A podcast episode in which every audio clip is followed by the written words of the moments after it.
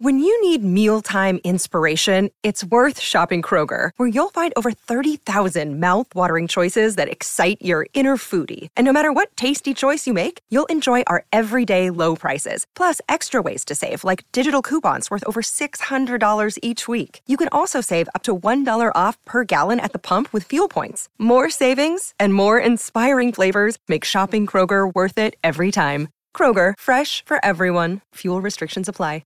You're listening to Anita Marks on 98.7 ESPN. I'm only on with you for 90 minutes, but there is so much to dive into. Not enough time to even listen to the entire opening hook of this song. All right, let's dive into it again. A lot going on. Anita Marks with you for the next 90 minutes leading into the Heat and Celtics tip-off, which you'll be able to listen to right here on 98.7 ESPN. We've got the Mets in action. They take care of the Cards. They win 7-6. Thank you so much, Pete Alonso. However, some concerning news when it comes to Max Scherzer. We'll start right there. We'll talk about the Yankees. They lose to the O's. Of course, I immediately went to social media. Everybody is like, Brian Cashman needs to go. This team has the best record in Major League Baseball, but because they lose to the O's, Cashman has to go. I love it. You guys are crazy. So we'll dive into that. We'll talk Major League Baseball for the first 30 minutes of the show. Then we've got a very special guest who's going to be joining us, Steve Valiquette from, of course, MSG, former Rangers goaltender, does a phenomenal job with the broadcast on MSG and has a really, I'm all about gambling. I'm all about statistics. And boy, does he hit it on, he doesn't just hit it on the head. He knocks it out of the ballpark. No pun intended. I know we're talking hockey when it comes to Steve. So I'm excited to get him on the show. As we know, unfortunately, the Rangers lost last night to the Hurricanes, but they outplayed them 40 of the 60 minutes. So we'll get his thoughts analytically, how he thought that game, how that match played out, and what his thoughts are for game two. Of course, we're looking forward to tomorrow. A lot of injuries, not only Scherzer injured, but Chad Green, he left the game early today, got a forearm discomfort. You've got Tiger Woods, who is trying to make some noise in the second major of the season on the PGA Tour, and unfortunately tweaked his foot. So he's +4, a lot of injuries in and around. We're going to touch on everything, and I promise you the last 30 minutes of the show, we're going to get you locked and loaded, ready for that Heat-Celtics game tonight, game two, where we know that the Heat are already up on that series 1-0. But like I said, let's start right here with what's going on with the Mets. And again, hey, great game by the Mets, taking on the Cards. They beat them 7-6 in the 10th inning. Pete Alonso, 2-run home run. Thank you so much for that added runner on second. I know some people love it, some people don't. But nonetheless, really the big news in that game, besides the fact that they won, is the fact that Scherzer had to pull himself because of discomfort in his left side yesterday. So MRI was done, and those results were revealed today. And he has an oblique injury, and it looks like he's going to be out for a month, if not more. Some reports are saying 4 weeks. Some reports are saying 6. Some reports are saying 8. On top of that, there's other reports out there that he's got blisters on his pitching hand. Okay, we've all had blisters. If we've all played sports, we know what that's like. They come and they go. Those will go away. But more importantly, this is a Mets team that has been doing extremely well, 26-14 as they sit right now. They've won their last two. They're 13-8 at home, 13-6 away. But now they're going to be not with just missing one, but missing both of and both aces. Let's be honest. DeGrom's an ace and Scherzer's an ace. So now what? Bassett's been doing great. Pitched a little over 6 innings today. Did give up 9 hits, 4 runs, only 3 strikeouts. Carrasco, of course. Walker, McGill is on the IL. Now, what else? What else is going to have to happen for this Mets team to continue to perform well? Especially as we know their bats have been okay. You're right. Like Lindor really needs to step up now. There's no denying that. Bullpen has been solid. They've got to get better. Can't say much about Pete Alonso. You got to like what he's done this season, right? He's just not a power hitter anymore. He's a thinker at the plate, that's for sure. But really, what happens now is a lot more pressure on this Mets team in all other areas to step up and compete and contend and to continue to win some games here. Because I'll tell you what, The Phillies, they're 7 games back. I know you're saying, Anita, the Phillies, we're worried about the Phillies. Yeah, well, listen, they're going to get Bryce Harper back soon. And, you know, a slow start to the season for them, but they have turned it around as of late. And so, as we know, just last week, they put DeGrom, they changed from the 10-day IL to the 60-day, and granted, a big reason that why that move was made was for roster reasons, not because there was a setback. And everything we're hearing about DeGrom is that his latest injury report checkup was a positive one, that everything's moving in the right direction, which is great. But you know, the timetable for DeGrom isn't supposed to be until June, maybe mid to late June. We'll see. Does that timetable speed up now because of what's happened here with Scherzer? Possibly. Only time will tell. Is this a Mets organization that goes out and knee-jerk reaction? Pick up the phone. Castillo, possibly available. Montas, possibly available. Evaldi. These are guys that, you know, I recall we were talking about prior to the season starting, that might be available from a number of ball clubs. But now what happens in and around Major League Baseball, or just in and around sports, when an organization knows that another organization who's performing well, who wants to maintain that lead in their division in the National League East, what happens now? The Mets lose a lot of leverage, especially since DeGrom is out as well, and McGill. So, you know, what can we realistically expect from this Mets team? I think a number of things need to happen. As I said, bats have to come more alive. Lindor, the money he's getting paid, he needs to perform better. You know, obviously the bullpen has to step up a little bit more. And we'll see what happens in regards to his Peterson come up from AAA. From what I understand, that move more than likely is going to be made in the next few hours, and that's where the team sits right now. But listen, it could be a lot worse, right? Like the Mets sitting here in the National League East, they've got a 7-game lead on the Phillies. Marlins not too far behind, as well as Atlanta. Bassett has been great again today, not so fantastic, but pretty much all in all, majority of the season, big picture, has been great. Carrasco as well. So, you know, this isn't, I don't think this is a time for panic. I don't want to use the word panic, but I do believe we need to use the word concerned. And I'm really intrigued to see, A, what moves the front office makes. Who do they call up from AAA? Again, from what I understand, the last I've read, it's going to be Peterson. Do they fast forward? Do they speed up DeGrom's return? Or is it a sit and wait and see, you know, what area of this team responds to pick up the slack? And at least in my opinion, the last thing I want to see is this Mets team have a knee jerk reaction and go out there as, you know, being very vulnerable and making deals that maybe they don't need to make right now. And having to pay a hefty price to other teams and other organizations, them knowing just how badly the Mets want to continue this tear that they're in the National League East. 800-919-3776, the phone number. We're going to hear from Buck in just a second, so stay tuned for that. He did address the media today after the game in regard to Scherzer. Also, you've got a Yankees team. They lose to the O's today, and I know the loss is a lot more difficult to swallow because it is the Baltimore Orioles, and they're just god-awful, and they're okay with that. They've been god-awful for over a decade, and that's okay because the Peter Angelos and that family, I lived there for 4 years. I worked for the man. My radio show that was on Afternoon Drive from 2 to 4:30 every day, televised on his television station, the Mid-Atlantic Sports Network, for 3 years. So I know what time it is with that organization. It's not about winning; it's about making money, and they make money. It's the way that Major League Baseball operates. So because it's that team against a Yankees team, who, as we know, has the best record in Major League Baseball, they're sitting at 28-10 right now. I think this hurts a little bit more because it's who they lost to, and not necessarily how they lost. I mean, Montgomery. Very, very interesting. I feel like And it's not like he didn't get the run support. I mean, he did get 6 runs, but it really wasn't his fault as to why, of course, the Orioles lost tonight or this afternoon. 5 innings, 7 hits, 3 runs, gave up a home run, only 3 strikeouts. But it was really Litke who gave up Santander, who came up to the plate, who's been just an absolute beast against the Yankees.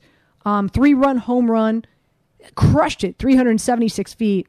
And that's really what sealed the deal for the Orioles. But again, like I said, I immediately went to social media, was curious, what are people saying? And Cashman was trending.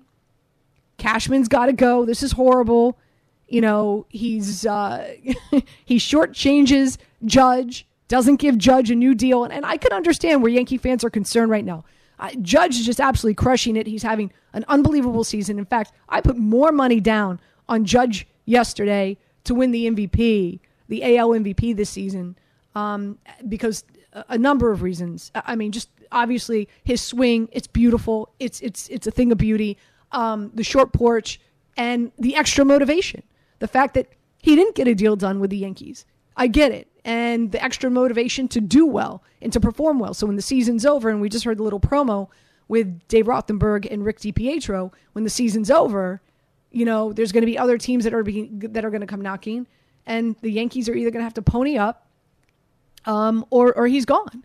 So you got to love the way that Judge is playing, but you give Aaron Hicks a 7-year deal. He's batting 196. Gallo's batting 176. Higgy's batting 1. Can we just marinate? And I do want to go to a break because I want to come back and I want to take your calls. I want to hear from our fans, both talking Mets and Yankees right now.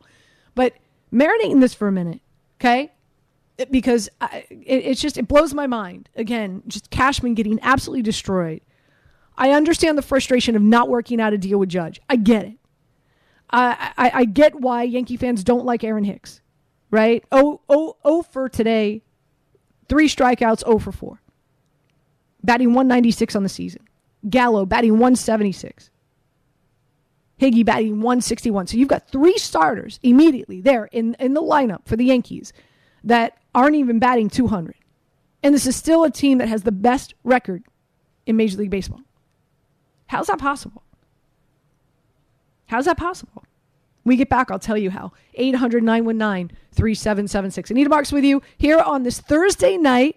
Got a lot going on, talking baseball right now. We'll touch a little bit on the Rangers. Again, unfortunately, they lose to the Hurricanes. Game 2 coming your way tomorrow right here on 98.7 ESPN. Got a big Game 2 between the Heat and the Celtics tonight. And I will get you all ready for that game as well as we lead into tip-off at 8:30 right here on 98.7 ESPN. Not a great day for Mets and Yankee fans. Not that, hey, Mets won. Pete Alonso, the hero. Yay. But concerning news when it comes to Scherzer and some question marks on what to do. Let's listen in. This is Buck Showalter speaking to the media today. Very much like we did with Jake, with DeGrom, and like we did with Trevor May, and like we've done without James McCann and Reed Foley, and probably missing a couple that you can remind me of. But, you know, it's a great opportunity for guys like we're talking about bringing in here. And got some guys that will meet us in Denver and try to hold the fort. And we got some rough estimates about when we'll start to get some of these guys back, but usually the baseball throws you another curve somewhere along the way. You just keep ducking and dodging and see if you can get to the end game. So I think Peterson is one of those guys that he's talking about that will meet them in Denver. Tomorrow, Carrasco will go. Scherzer was scheduled to pitch on Monday in San Francisco. We'll see, again, who steps up and takes his spot.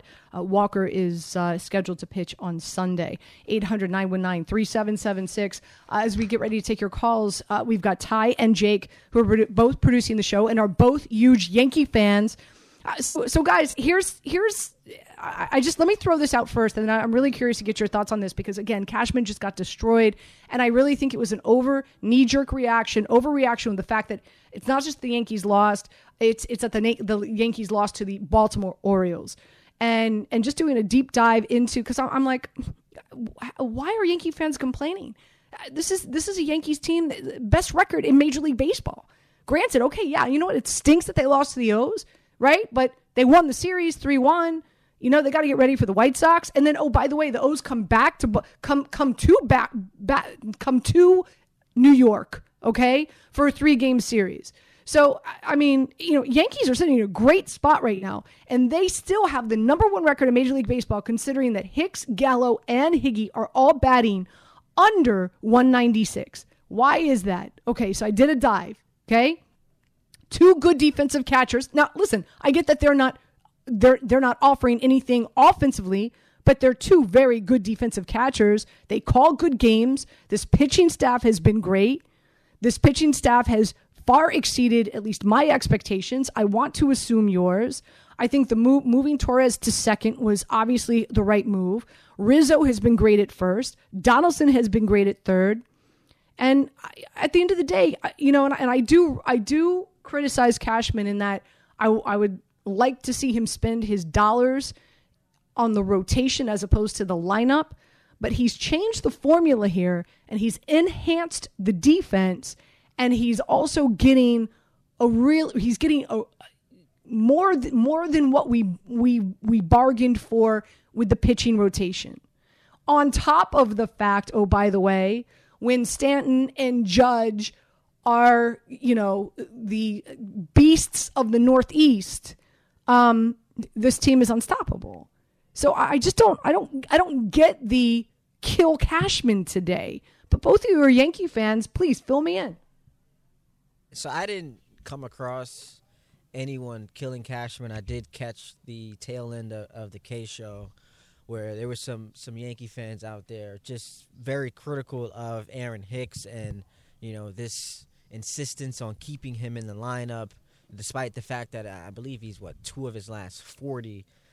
Clearly a guy who shouldn't be in the lineup right now. Maybe he needs a few days off. But what you have to realize, Anita, is for better or for worse, that the Yankee fan base, and not everyone, like you can't account for everyone, but I would say a large portion of the fan base is looking at this season as it unfolds through the prism of what the expectation is for October. And I was just going to add on that I know it's not great that 3 of the 10 losses of the Yankees season is to the Orioles, but the Yankees are the only team in the league that have 10 losses. So you have to look at the positive side. It's still May. It's still early. Yes, losing to the Orioles isn't great, but it's baseball. It's going to happen. And like you said, they won the series.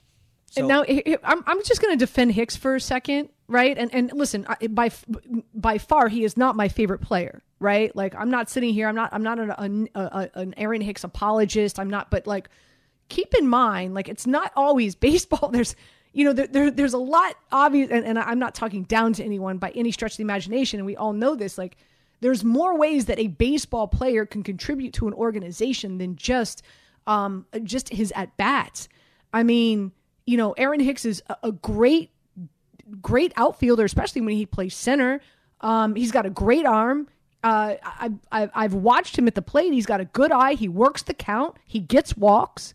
You know, there's value in other things he does. He might not be the Aaron Judges and the Stantons of the world, but he does contribute just differently, and it doesn't scream off the page statistically. And it also looks worse when you mentioned what Judge and Stan have been able to do, DJ LeMahieu's, all of these guys being so fantastic. The dichotomy between what that looks like versus what you're getting from Aaron Hicks makes it look worse for him, as opposed to it's almost like it would be better if the entire team were struggling offensively, so all of their batting averages were about the same.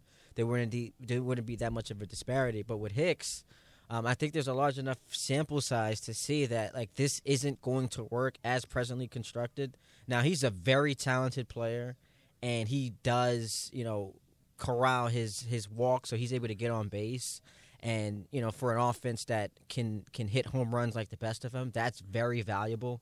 But I think the point is for Hicks, like if this trend continues, it's going to be a problem. And look, you're right. When you're 28-10, you've got the best record in baseball. You've got the second best run differential. I mean, not a lot to complain about if you're a Yankee fan, but there are going to be those, the minutia that you dissect, just because, again, you look at what's going to unfold in October, and you just hope that these aren't the flaws that are going to be a part of your undoing. So I think that's what the Yankee fan looks at. Like, it's almost like they're ignoring the regular season because they're already looking ahead to October and those types of matchups and what the expectations are as far as that's concerned.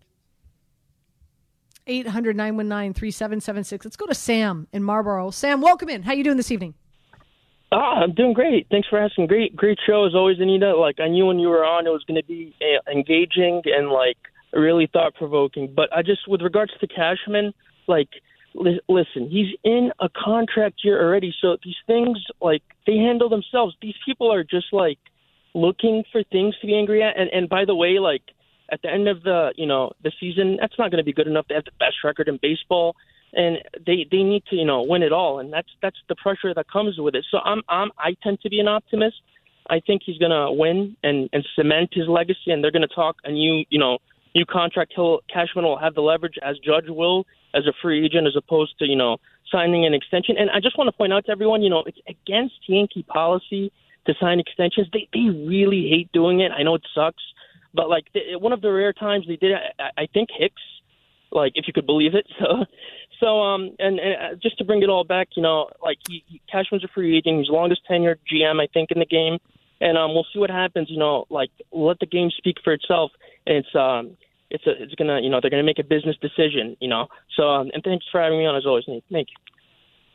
You got it, Sam. You got it. I mean, yeah, I think that makes matters worse. The Yankees, not only did they give Aaron Hicks a 7-year deal, but in a fashion that they don't typically do with other players on the team. And, of course, with the way that the negotiations went down with Aaron Judge and how it was revealed what the Yankees were offering him. It was just a big mess before the season. We know it. Quick break. We come back. We're going to dive into the Rangers. Unfortunately, again, they lost to the Hurricanes last night, but they outplayed them for at least 40 minutes. What does that stand for? Something? Does that give you hope for Game 2 tomorrow? We'll break that all down next here on 98.7 ESPN. We've got Rangers and Hurricanes, not only here on 98.7 ESPN, but MSG will have a half an hour pregame and an expanded 1-hour postgame show for every Rangers second round telecast. Pregame coverage of Game 2 will get underway tomorrow night at 7:30 on MSG Network as well. So Steve Valiquette joins us now. Steve, I know this is the first time that you and I have had an opportunity to talk. I shared with a few friends that you were going to be on the show, and everybody just speaks volumes. You've got a ton of fans, obviously former Rangers goaltender, but also your work with analytics is has just been tremendous. So we're thrilled to have you on. How are you doing this evening? Anita, thank you for the boost. I'm in a strip mall here in Fairfield, Connecticut, waiting for my son to get out of baseball practice. I'm glad to join you. Oh, well, Mets might be in need of a pitcher. What's his position? He's a pitcher. You never know. You never know, Steve. His father was a goalie. You know how it goes. I do. All right, let's dive into the Rangers. It's really unfortunate that they lost to the Hurricanes because anybody who watched that game, you knew. They really outplayed them for 40 of the 60 minutes that we saw in the 3+ periods. But I thought it was interesting. I follow you on social media, and I saw your analytics in regard to the scoring chances between what took place in the first and second period compared to the third and overtime. Why don't you share with us, dive into that? I think that will really show just how great the Rangers played, even though they lost. Yeah, it was dominating. I'll tell you what, I haven't seen a wild swing like that all season long through the regular season or in the first round series versus the Pittsburgh Penguins, where the Rangers in periods 1 and 2 had allowed 0.23 expected goals, which means the opposition has no chance to score. And you get into periods 3 and 4, and they actually gave up more than a game's worth in one period. I mean, Anita, this never happens, okay? It was completely absurd. And, to look back on it today, I wasn't any happier this morning than I was leaving the studio last night. I'll tell you what, it really felt like one of those games ever since I've been a teenager playing professional hockey and all those years where you feel like that one game, Game 1 can sometimes come back and haunt you, and I hope that's not the case with this series. But it really felt like a missed opportunity last night in Carolina. Yeah, and you hear that phrase, right? Got a bad bounce. Well, I don't know. What do you say with a hockey puck, right? I just think it was really bad set of circumstances.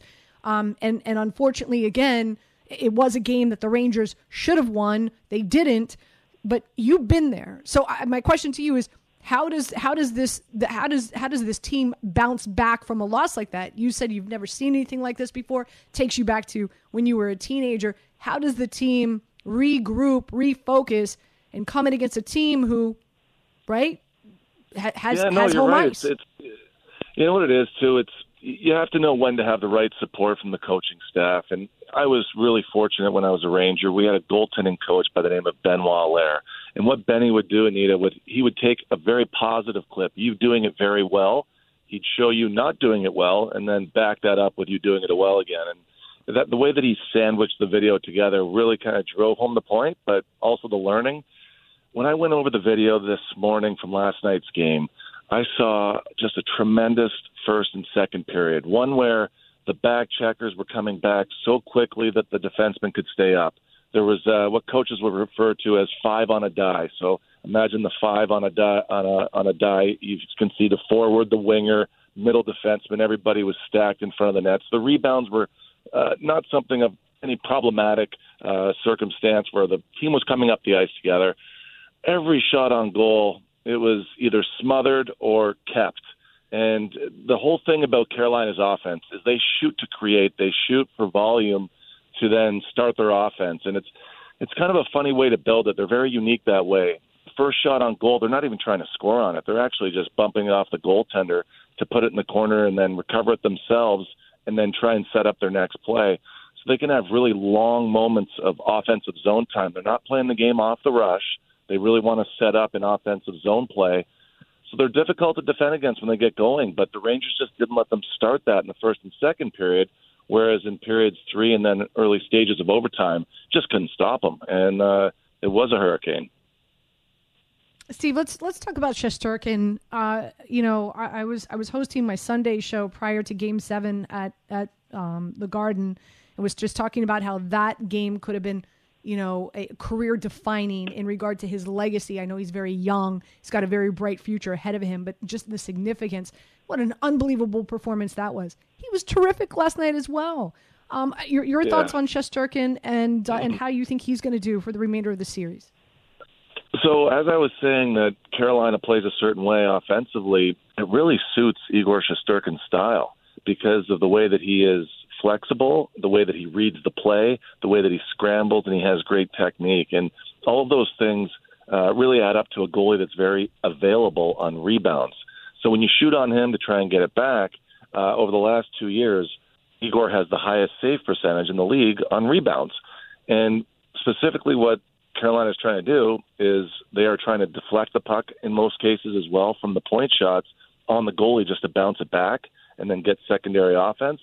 And they led the league in deflections. And then I'm looking at Igor Shesterkin's pre-scouts and everything. Well, he's got the best save percentage on deflections, and he gives up the fewest rebounds. I'm like, this is probably a really good fit for him. He probably thought he was going to be a lot busier in the first two periods last night, and it was just bizarre. I don't think it's going to be the case in Game 2 tomorrow night. I think Carolina is going to come out just like they did in Period 3, and I think that Igor is going to have to steal the game. Igor's probably going to have to steal two games in the series for the Rangers to win. It would be great, and it makes every team just a little bit more confident coming home after a split on the road. When you start on the road, you're aiming for a split. If you win Game 1, then you just get selfish and try and take Game 2. But there's a good chance the Rangers on the backs of Shesterkin tomorrow night can get this thing even. Steve Valiquette joining us here on 98.7 ESPN. You can see him all over MSG, of course, doing a phenomenal job with the pre and the post. 6 former Rangers are on this team now for Carolina. A little added motivation, a little added, what's the word I'm looking for? Not necessarily revenge, but a little bit more juice added in this rivalry because there's 6. Yeah. Just the way it is, right? Like, you move around during your career, 6 great players, too. And last night, Antti Raanta, their goaltender, too, Anita, he was here, and he was tremendous for two or three seasons. He was really good under Henrik Lundqvist. He was tremendous in the first two periods, too. That's one thing we can't take away from what we said about the Rangers maybe not being able to finish or Carolina being a little asleep in the first two periods. Antti Raanta stole the show. There was one play with about 5 minutes left where Philip Hedl was in front of the net. The puck came across, and he was about to one-time the puck in, and out of nowhere a foot came and arrived. Now, one of the positives with the Rangers has been the young guys. They've really been playing well. Lafreniere, Kako, Hedl. You'll hear a lot of the fans talk about the young guys and the kid line. Well, they were dynamic again. They were the Rangers' best line, and that's good news and bad news for the team. But the good news is that Hedl scores in the first period, 7 minutes into the game, on a great pass from Lafreniere. But there's also another save here that we're talking about at 5 minutes left in the first from Raanta.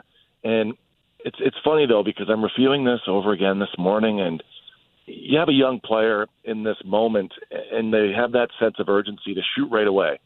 And on this particular play, unlike the first goal that he scored where he had to rush his one-timer and beat the goaltender to space, on this one there was a lot of time, there was a massive breakdown, there's a lot of space. And on this one play, had he stalled it for a quick second and then lifted the puck and elevated over Raanta, it's a different game. It's 2-0 instead of 1-0 at the end of the first period.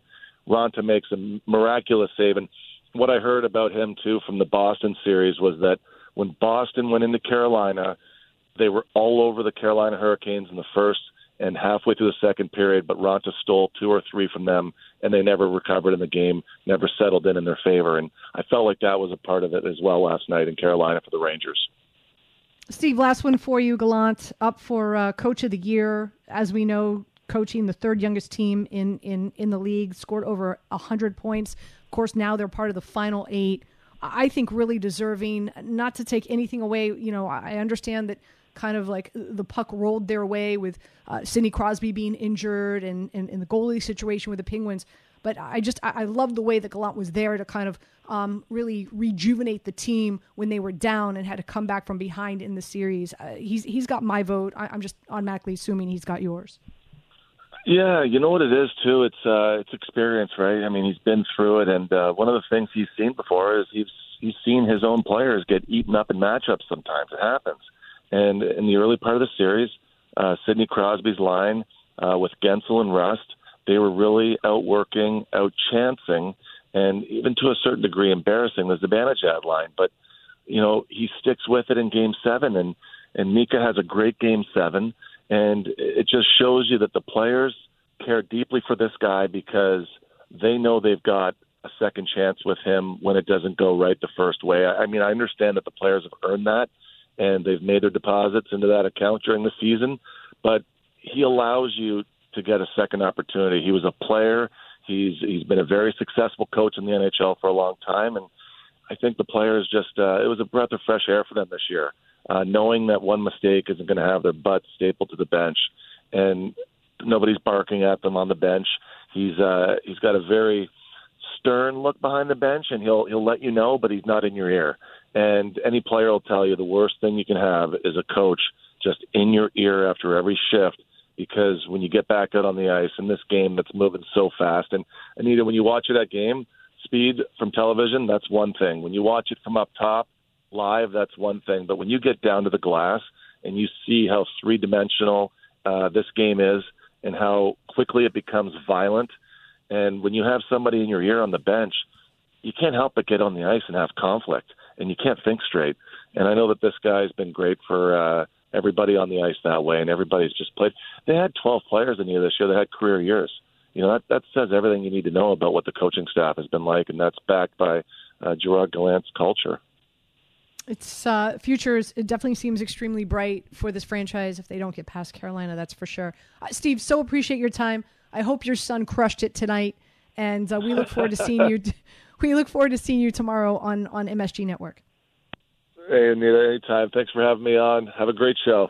You got it. You got it. I highly recommend you follow Steve on social media. Again, not only he's works for The Garden, covering, of course, the Rangers, but has his own analytics company, and he really puts out some really great. Somebody like me who's, you know, not extremely savvy or savvy at all when it comes to hockey, let's be honest.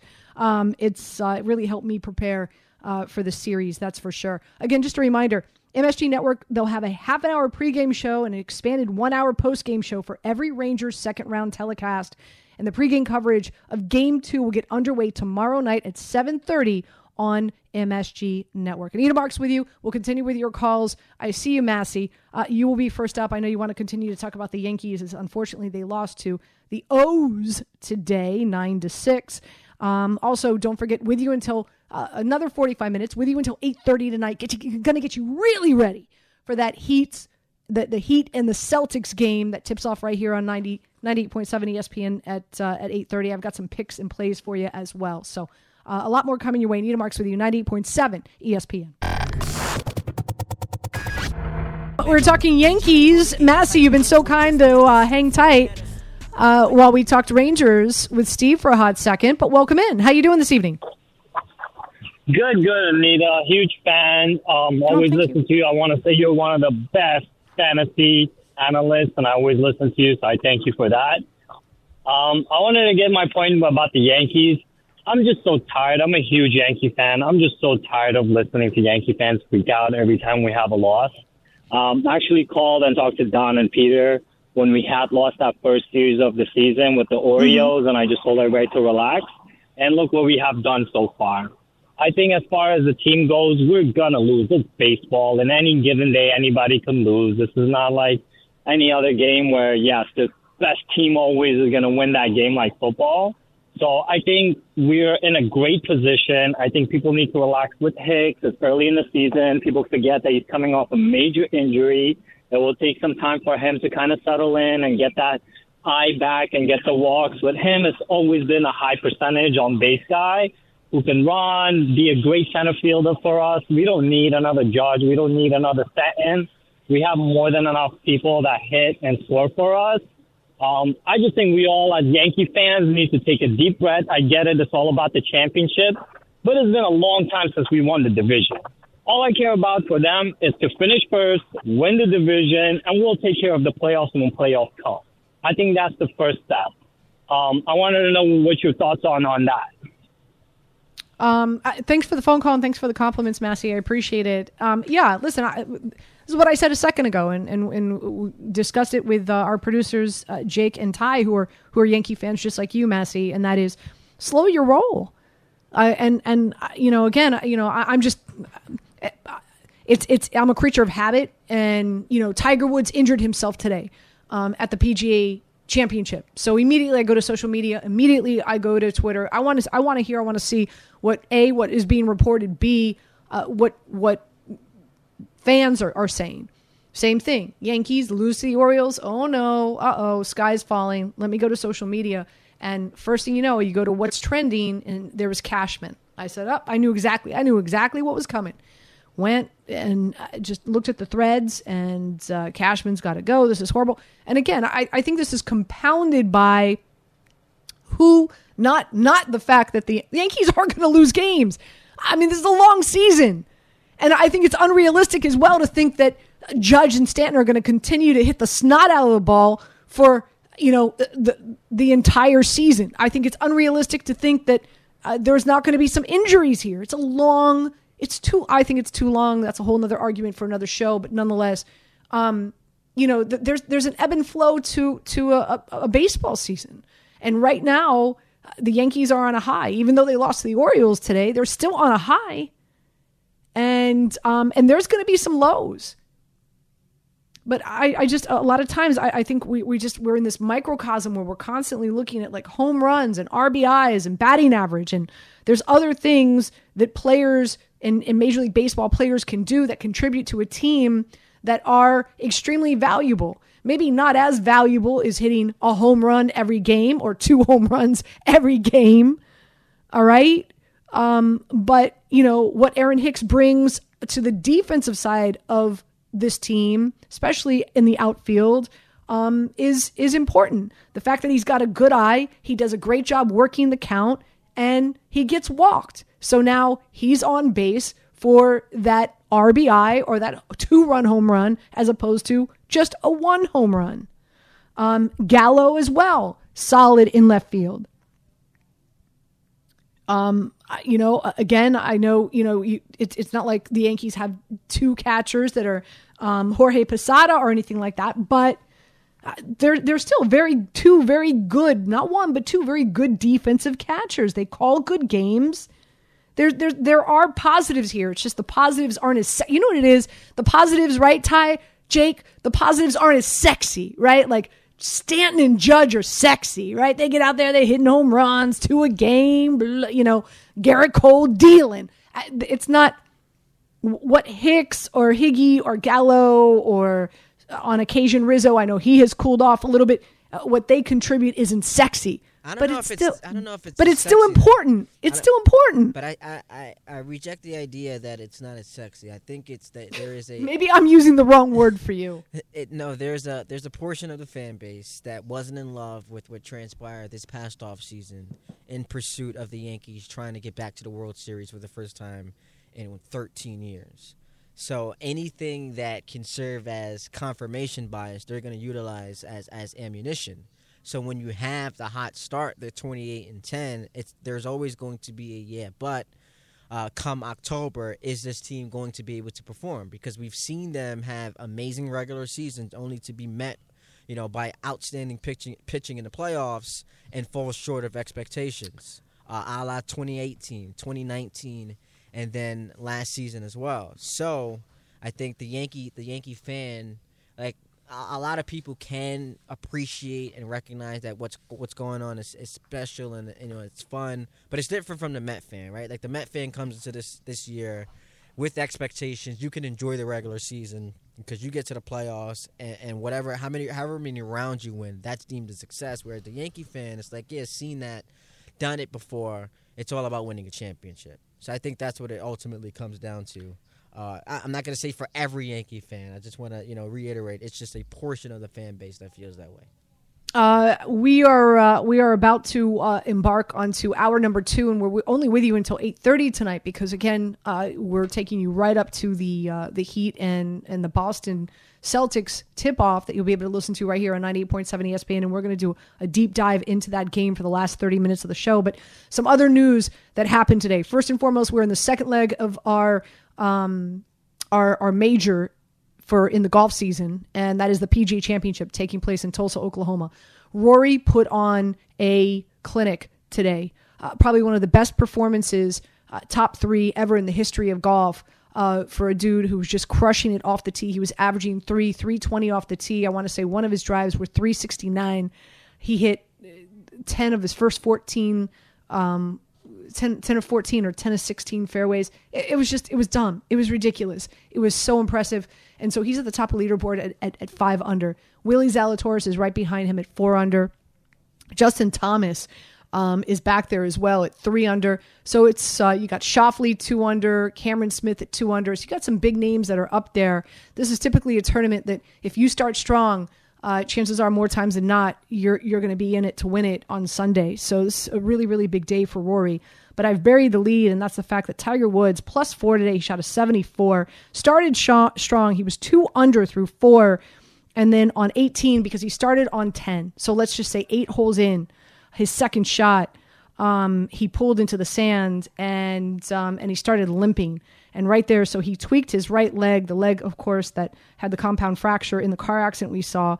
He then bogeyed the next 2 holes. So no bueno for Tiger Woods. He only hit 7 of 18 greens. He only had 2 of 6 sand saves, I should say, and only 4 of 11 scrambling opportunities. So it was really a horrific end of the day, last 9 holes for Tiger Woods. Again, +4, 74 today. Now, keep in mind, back in 2007, he was 6 shots back. Tiger Woods has won the PGA Championship 4 times. And back in 2007, he was 6 shots back and shot a 63 on Friday to come back and win it. Chances are, of course, we know that's not going to happen. My biggest concern is that he might have to withdraw tomorrow if the therapy, I'm sure he's going through even right now as we're speaking, doesn't do well for him this evening. That's what I'm just worried about. I'm hoping that he doesn't withdraw, because let's be honest, anytime Tiger Woods is in a tournament, especially a major, that's huge. Also, you've got the Giants. They concluded OTAs today, and Brian Dable spoke to the media, talked about Daniel Jones as well. We'll touch on that this next hour, because he said some interesting things. And also, you've got James Bradberry now, unfortunately, cut by the Giants because of Dave Gettleman and cap hell. Guess what? Signs with the Philadelphia Eagles. And not a lot of cap. They needed about $11 million. And now don't sleep on this Eagles team now. So we'll dive into some Giants talk as well in the last 30 minutes of the show. Quick break. We come back. Let's talk some NBA. Get you ready for Heat Celtics next here on 98.7 ESPN. Game 2. The Heat up. As we know, they won game 1 for a number of reasons. Al Horford, not available. I said, Al Horford might not be the straw that stirs this drink. We know that that's Tatum, right? But he definitely is that syrupy blueberry that sits on the bottom of your old fashioned that makes it really, really special. But there's some good news for the Boston Celtics tonight, and that is Horford is going to be available. So that is huge, okay? Also, Marcus Smart is expected to play as well. Marcus Smart's been dealing with a foot issue. Neither of them played in game 1. So they are both expected to be back, which is huge. Now, Derek White is out because of a personal reason. And again, Ty producing the show. Ty, you're reading that it's because of the birth of his son. It says child. I don't know what the gender is, but it's just a child. So the birth of his child.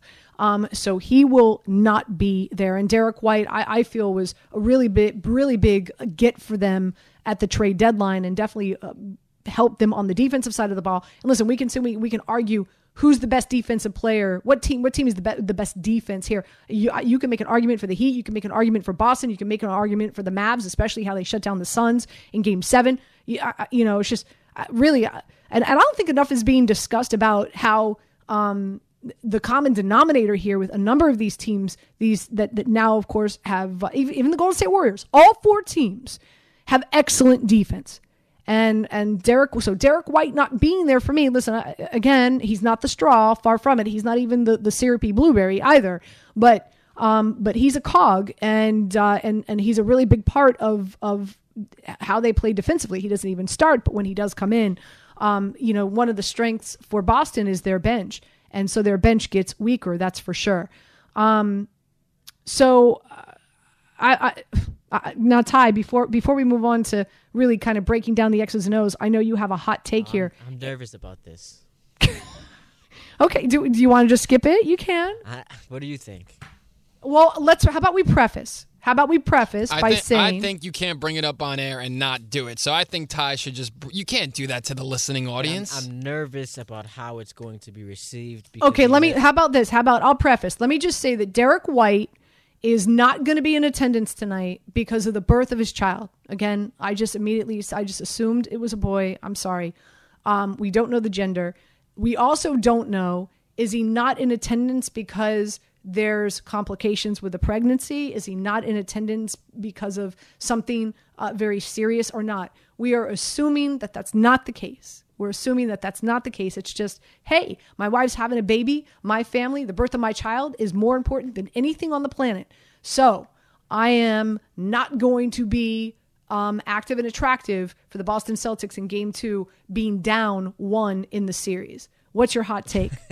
All right. So assuming that's like not on the table, as you just mentioned, You know, it's not a health situation.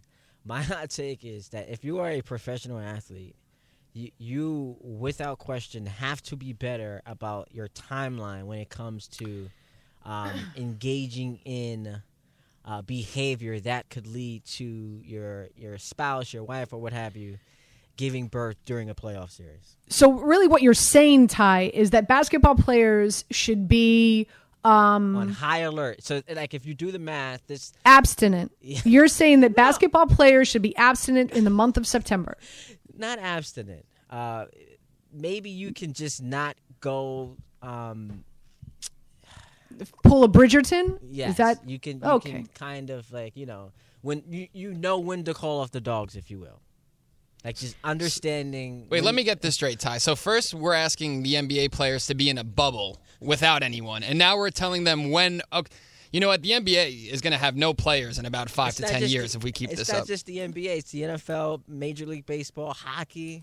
And again, but I'm half joking, obviously. But obviously you are, because a few things, Ty. Number one, as and we talked about, you know, Derek White isn't a starter. Granted, again, he started last game for, you know, Marcus Smart was out. Well, he had to. Horford and Marcus Smart are back, so he's a key piece. I know. On this team. I said that. I said he was one of my favorite gets for the Boston Celtics at the trade deadline. I still believe that, right?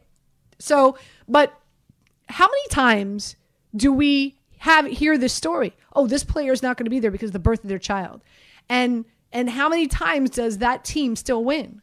It's not like there's this overwhelming majority of games that are decided where a player doesn't play and that team loses. It's not like, oh, well, you don't, you know, 90% of the time that a player, you know, decides to go, you know, be in attendance for its child's birth, the team loses. We don't have that stat out there. Yeah, and look, it just happened in the Super Bowl with Van Jefferson, that his wife went into labor like during the game. And they had a child, a son. I believe they named him Champ, actually, and they went on to win the Super Bowl, which is pretty cool. But yeah, you gotta be better about when you plan it, you know, to get your business done. You can't be funny. Out here missing. This is the biggest game of the season. Mm-hmm. And again, this is not directed at Derek White, because, you know, we're hoping for like a healthy delivery and all of that. But it's the biggest game of the season. And you're about to miss the game. Your team's down 1-0. It's a tough situation to be in. It's a very tough situation to be in. So you got to be a little more responsible. You're so funny. You're so funny. Just absent in September. Call off the dogs. So the Miami Heat are favored by 3. The over under here is 208. I do like the under here. Let's get that out of the way. Both these teams, again, you can argue all 4 teams still remaining in the postseason. You can argue have 4 of the best defenses in the NBA. 2 on the court tonight. So 2 very good defenses and 2 teams that play a slow pace of offense. So I like the under at 208, and I'm on the Heat side here. The Heat have not lost at home since March. Marinate in that for a minute. There's just it's bizarre, and just. If you're listening to me, maybe this is the first time you're hearing me. I'm from Miami. I'm from the 305. Like, it's just to fans in Miami are, and I'm going to include me in this, right? Like we're horrible. Like, we don't even show up in time. You watch Heat games, nobody shows up in time. We're always late, and sometimes you leave early. We leave early, even if you're winning. We leave early, like, hey, thanks. You know, we want to beat the traffic, or got to get to South Beach, got a reservation. Like, fake, you know, fans. Oh man, we're horrible. Well, we're horrible. Do you remember? We are horrible. The Ray Allen shot in 2013, the finals, Game 6. Right before the shot, there were Heat so-called fans leaving the arena. Ray Allen ties the game. It goes to overtime, and they were trying to get back in.